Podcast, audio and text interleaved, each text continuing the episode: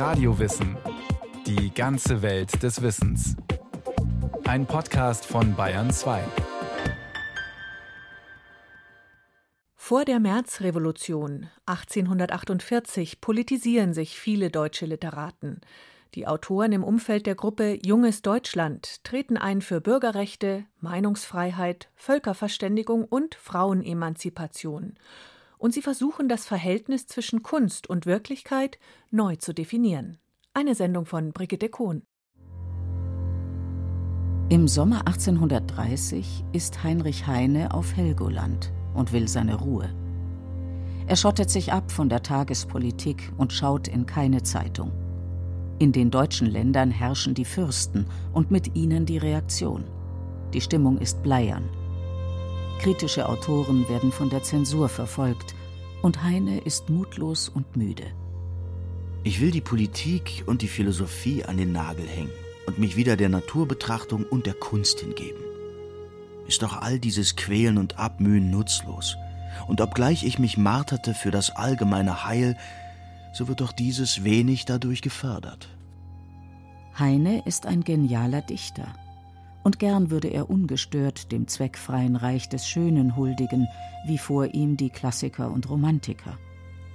Doch eine Kunstschönheit, die sich über die Nöte der Menschen erhebt, scheint ihm nicht mehr zeitgemäß zu sein. Er will Kunst und Leben, Politik und Dichtung verbinden. Er will Freiheit und Fortschritt für alle, nicht nur in der Kunst, auch im Leben. Es ist ein schwieriger Balanceakt. Er fühlt sich oft zerrissen. Ich, der ich mich am liebsten damit beschäftige, Wolkenzüge zu beobachten, metrische Wortzauber zu erklügeln, die Geheimnisse der Elementargeister zu erlauschen und mich in die Wunderwelt alter Märchen zu versenken, ich musste politische Annalen herausgeben, Zeitinteressen vortragen, revolutionäre Wünsche anzetteln, die Leidenschaften aufstacheln, den armen deutschen Michel beständig an der Nase zupfen, dass er aus seinem gesunden Riesenschlaf erwache. Die Verhältnisse, die ihm das abverlangen, sehen so aus. Auf dem Wiener Kongress 1815 ist nach dem Sieg über Napoleon die alte Ordnung wiederhergestellt worden. Es gibt nach wie vor kein geeintes Deutschland, sondern nur zahlreiche souveräne deutsche Fürstentümer, locker verknüpft zum Deutschen Bund unter österreichischer Führung. Der österreichische Staatskanzler Metternich überwacht dieses restaurative System. Die Kleinstaaterei sichert die Macht der Aristokratie. Und was das aufstrebende Bürgertum will, Nationalstaat und Freiheitsrechte, wird massiv unterdrückt. Sie lässt also lange auf sich warten, die erste deutsche Revolution, bis zum März 1848. Die 30 Jahre zwischen Wiener Kongress und März-Revolution bezeichnet man als die Epoche des Vormärz oder des Biedermeier. Denn die Literaten reagieren unterschiedlich auf diese krisenhafte Zeit, sagt Norbert Eke, Professor für neuere deutsche Literatur an der Universität Paderborn und Autor des Grundlagenwerks Einführung in die Literatur des Vormärz. Es gibt diese Literatur, die sich ganz weit aus den politischen Streitigkeiten, aus den sozialen Widersprüchen und Konflikten der Zeit herausgehalten hat. Auf der anderen Seite steht dann die Tendenzliteratur, die alles ihrem Zweck unterstellt und die allein von einer Politisierung der Literatur sich auch die Zukunft der Literatur verspricht. Dazwischen aber gibt es unendlich viele Zwischentöne und Grauzonen. Die Opposition gegen das Metternich-System hat auch Schattenseiten. Der Ruf nach deutscher Einheit und Größe geht oft mit Fremdenhass und Judenfeindlichkeit einher.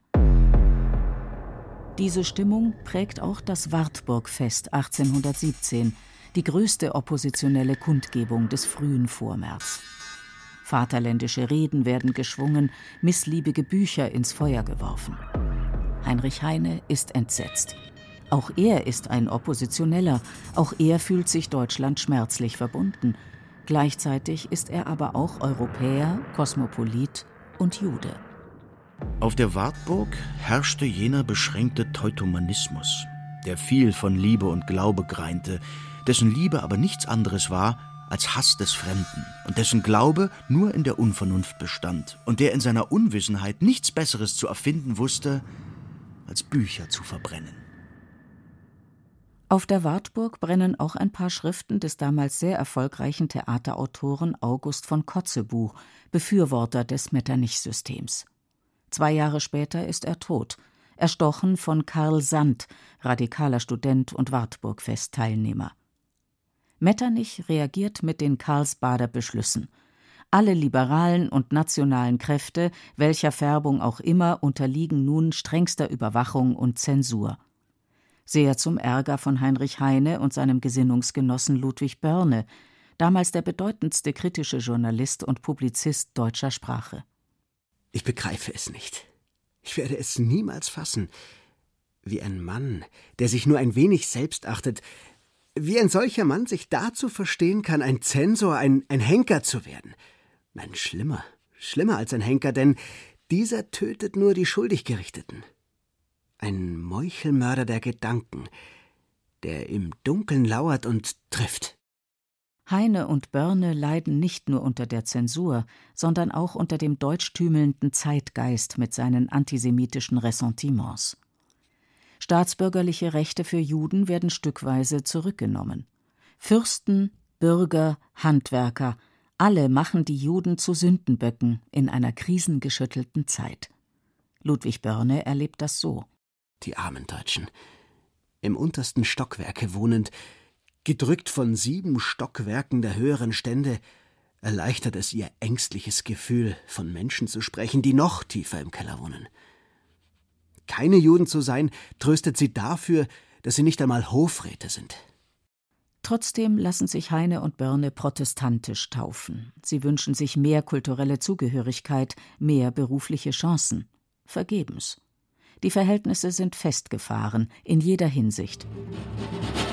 Doch im Jahr 1830 flammt plötzlich wieder Hoffnung auf. In Paris wird Revolution gemacht, die zweite, die Juli-Revolution. Heine erfährt auf Helgoland davon, er reißt die Zeitungspakete auf, umarmt seine Wirtin, ist wie ausgewechselt. Fort ist meine Sehnsucht nach Ruhe. Ich weiß jetzt wieder, was ich soll, was ich muss. Ich bin der Sohn der Revolution und greife wieder zu den gefeiten Waffen. Ich bin ganz Freude und Gesang, ganz Schwert und Flamme. Das Ergebnis bleibt hinter den Erwartungen zurück. Und doch ist Frankreich im Vergleich zum Deutschen Bund ein Hort der Freiheit.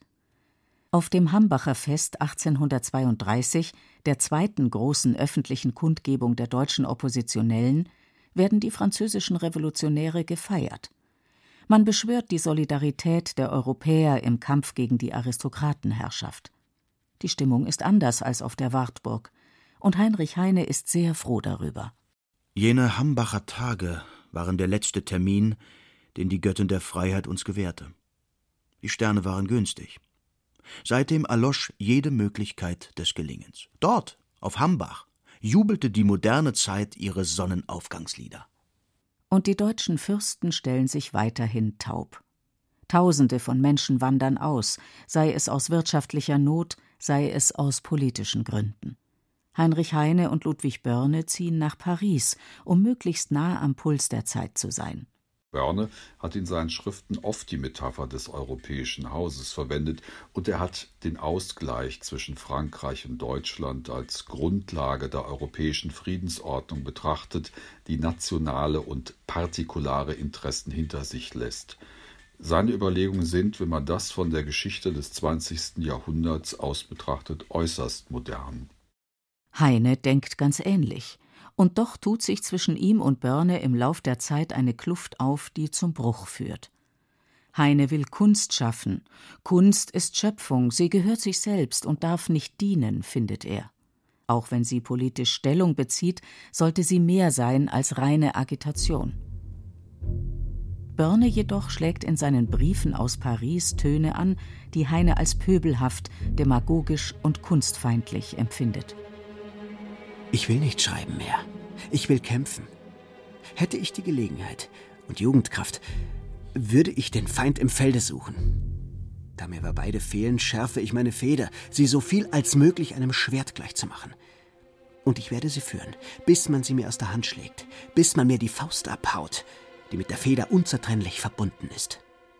Heine unterscheidet sich von Börne durch seine ästhetische Vielschichtigkeit. Die Ursache des Bruchs war, dass Börne sich in seiner Pariser Zeit zu einem immer kompromissloseren Aktivisten verwandelt hat und sich ganz für die äußere politische Wirkung des Schreibens entschieden hat. Er hat konsequent die Literatur der politischen Absicht zu unterstellen gefordert und gab damit das spielerische und ästhetische Moment auf, das für Heine weiterhin enorm wichtig gewesen ist. Heine und Börne sind die großen Vorbilder der politisch engagierten Literaten in Deutschland. Auch hier entsteht ein literarischer Markt. Die Zensoren kommen der Fülle des Geschriebenen nicht hinterher und lassen sich durch harmlose Titel oder inhaltliche Verschleierungsmanöver oft hinters Licht führen. Karl Gutzkow, Heinrich Laube, Ludolf Wienbarg, Theodor Mundt erzielen hohe Auflagen.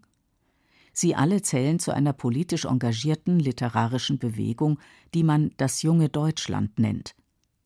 Heinrich Heine in Paris versteht sich als einer der ihren.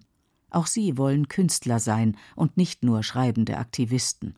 Und auch sie lehnen jeden Nationalchauvinismus ab, wie hier Karl Gutzkow. Da sprichst du von der Liebe zum Vaterland und vergissest, dass überall die Welt Gottes ist. Bist stolz, dass dich Berge von einem fremden Volke scheiden.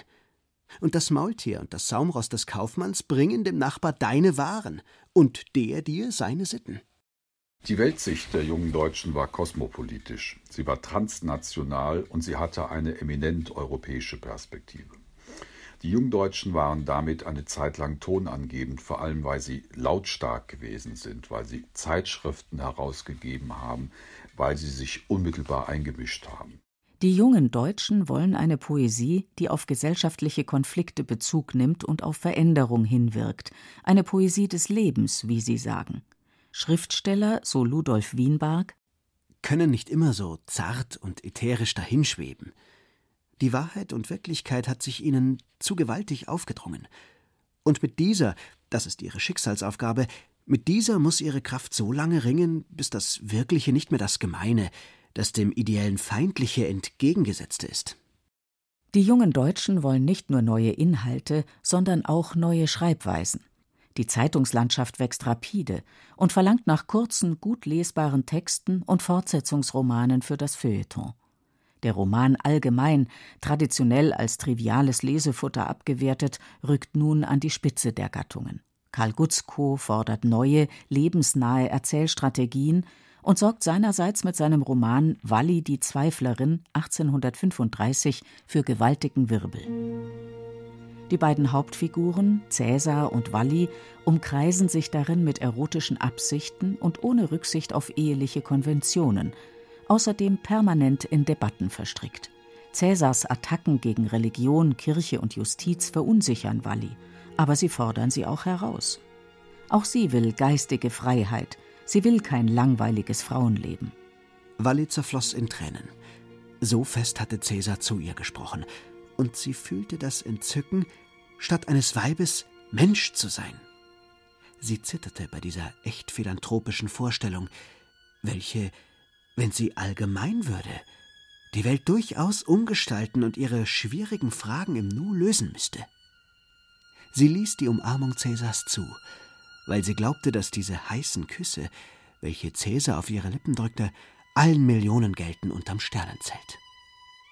Das ist etwas, was äußerst spannend ist, wie nicht nur die politischen Verhältnisse, sondern auch die Geschlechterverhältnisse in Bewegung geraten in der Zeit des Vormärz. Gerade die Frauenfrage ist Motor und Produkt einer sich dramatisch ausweitenden Diskussionspublizistik gewesen in dieser Zeit. Und da waren die jungen Deutschen schon ein Stück Vorreiter mit ihrer Vorstellung, dass die Veränderung der Gesellschaft auch die Veränderung der Geschlechterverhältnisse mit einzuschließen habe und dass das Selbstbestimmungsrecht der Frau eines der wichtigen, vordringlichen Angelegenheiten der Zeit zu sein hat. Mit Walli die Zweiflerin hat Gutzkow den Bogen überspannt, findet Staatskanzler Metternich, und erwirkt ein generelles Verbot aller Schriften des jungen Deutschland in allen Ländern des Deutschen Bundes. Es zwingt zur Anpassung und bringt einige Autoren zum Schweigen. Ein Jahr zuvor hat Karl Gutzkow jedoch noch die Chance gehabt, einen genialen jungen Autor zu entdecken, Georg Büchner. Dank Gutzkows Vermittlung kann Dantons Tod gedruckt werden, wenn auch in stark entschärfter Form. Weitere Veröffentlichungen hat Büchner nicht mehr erlebt. Büchner ist eine ganz große Ausnahme in der Zeit gewesen. Sein Ruhm ist ein nahezu ausschließlich posthumer. In seiner Lebenszeit, die ja sehr begrenzt war, er ist ja nur 23 Jahre alt geworden, ist er so gut wie nicht wahrgenommen worden. Dantons Tod beschäftigt sich mit Robespierre und Danton. In der blutigen Endphase geraten die beiden Anführer der Französischen Revolution miteinander über Kreuz. Robespierre lässt jeden köpfen, der auch nur eine Handbreit von dem abweicht, was er unter revolutionärer Tugend versteht. Danton hingegen ist ein Genussmensch. Es fällt ihm schwer, sich und andere mit Gewalt in ein Korsett zu zwingen. Menschen sind, diese Einsicht hat sich ihm längst aufgedrängt, nicht so zweck- und zielgerichtet, wie die Revolution es verlangt. Sie sind unergründlich und sehr verschieden, weder Herr über sich selbst noch über den Lauf der Geschichte. Wir haben nicht die Revolution, sondern die Revolution hat uns gemacht. Und wenn es ginge, ich will lieber guillotiniert werden, als guillotinieren lassen. Ich habe es satt. Wozu sollen wir Menschen miteinander kämpfen? Wir sollten uns nebeneinander setzen und Ruhe haben. Es wurde ein Fehler gemacht, wie wir geschaffen wurden. Es fehlt uns etwas. Ich habe keinen Namen dafür, aber wir werden es einander nicht aus den Eingeweiden herauswühlen. Was sollen wir uns drum die Leiber aufbrechen? Büchner war wegweisend, weil er nicht nur die Schattenseiten der Revolution gesehen hat. Er war auch wegweisend, weil er die sozialen Widersprüche und die sozialen Konflikte sehr präzise beobachtet hat und sehr präzise auf den Punkt zu bringen vermocht hat. Er hatte eine etwas andere Vorstellung als die Autoren des Jungen Deutschland. Sein Mentor Gutzkow hatte vorgehalten, die Vorstellung, die Welt von der Idee her verändern zu wollen, von der Seite der Gebildeten her, sei ein Riesenirrtum. Erst wenn Gutzkow auf das Soziale käme als Motor der Geschichte, erst dann wäre er auf der Höhe der Zeit, so Büchner. Büchners Woyzeck stellt zum ersten Mal einen verarmten Menschen aus der Unterschicht in den Mittelpunkt einer Dramenhandlung. Woyzeck ist ein einfacher Soldat, der, von allen Seiten gedemütigt und medizinischen Experimenten unterworfen, zum Mörder wird. Wir arme Leute, sehen Sie, Herr Hauptmann, Geld, Geld. Wer kein Geld hat, da setzt einmal einer meinsgleichen auf die Moral in der Welt. Man hat auch sein Fleisch und Blut. Unser Eins ist doch einmal unselig in der und der anderen Welt. Ich glaube, wenn wir in den Himmel kämen, so müssten wir Donnern helfen. Die soziale Frage wird in den 1840er Jahren immer wichtiger, denn die Industrialisierung schreitet fort und verstärkt die Not der Massen. Marx und Engels arbeiten an ihrer Theorie. Das Denken und Schreiben radikalisiert sich. Dichter wie Ferdinand Freiligrath und Georg Werth stehen der Arbeiterbewegung nahe. Oder Georg Herweg. Reißt die Kreuze aus der Erden. Alle sollen Schwerter werden. Gott im Himmel wird's verzeihen. Gen Tyrannen und Philister, auch das Schwert hat seine Priester. Und wir wollen Priester sein. Auch immer mehr Frauen mischen sich ein in die öffentliche Debatte. Und auch sie radikalisieren sich und beanspruchen Freiheitsrechte. Ehe- und Religionskritik, Kapitalismuskritik und Herrschaftskritik gehen in ihren Schriften Hand in Hand mit einem Plädoyer für weibliche Selbstbestimmung. Luise Aston, Therese Huber, Luise Peters, das sind wegweisende und wichtige Autorinnen, die unter anderem auch die Ehe als eine Institution der Scheinheiligkeit und der kirchlich legitimierten Heuchelei angegriffen haben. Ich nehme das Recht in Anspruch, auf meine Fasson selig zu werden, mich auf meine Art mit dem Weltall zu vermitteln. Ein Recht, das den Frauen so gut zusteht wie den Männern. Die kompromisslose Gesellschaftskritikerin Luise Aston löst immer wieder Skandale aus, nicht nur, weil sie in ihren Romanen und Gedichten für Revolution und Frauenbefreiung eintritt, sondern auch, weil sie auf offener Straße Hosen trägt und Zigarren raucht. Sie schert sich nicht um Konventionen, verfügt über beachtliches erotisches Temperament und pflegt einen eigenwilligen Umgang mit religiöser Symbolik. Wie glänzt im Gold der Abendsonne das Bild der heiligen Madonne. Ich stehe im Anblick stumm verloren. Die Jungfrau hat den Gott geboren. Die freie Liebe kann allein die Welt erlösen und befreien. Die Lyrik hat wieder Hochkonjunktur, denn Gereimtes und Gesungenes wirkt einprägsam und gemeinschaftsfördernd und eignet sich daher für den politischen Kampf. Muss, darf, soll sich die Dichtung ganz in den Dienst einer politischen Richtung stellen? Darüber gibt es in diesen Jahren erregte Debatten, und Heinrich Heine mahnt: Die wahrhaft großen Dichter haben immer die großen Interessen ihrer Zeit anders aufgefasst als in gereimten Zeitungsartikeln. Heine leidet an den deutschen Zuständen mit der verzweifelten Sehnsucht des Exilierten. In seinem Versepos Deutschland ein Wintermärchen träumt er von einem revolutionären Deutschland, das kein verschimmeltes Philisterland mehr ist, nicht nach Macht und Größe giert, sondern sich die Freiheitsrechte aller Menschen auf die Fahnen schreibt. Soziale Gerechtigkeit, Schönheit und Daseinsglück. Heine war jede Vertröstungsstrategie äußerst suspekt. Ob sie nun theologisch und jenseits orientiert begründet war oder ob sie politisch begründet war und Askese und Opfer für die Durchsetzung politischer Ziele verlangt hat. Die Revolution von 1848, die erste Revolution auf deutschem Boden, wird scheitern. Am Widerstand der Fürsten, an der Uneinigkeit der Revolutionäre und an der Vielfalt der Probleme. Heine stirbt nach langer Krankheit in Paris, Luise Aston 57-jährig verarmt und resigniert im Allgäu. Der junge Büchner flieht in die Schweiz und erliegt dort dem Typhus. Ähnlich wie ihnen ergeht es vielen Autoren dieser Zeit.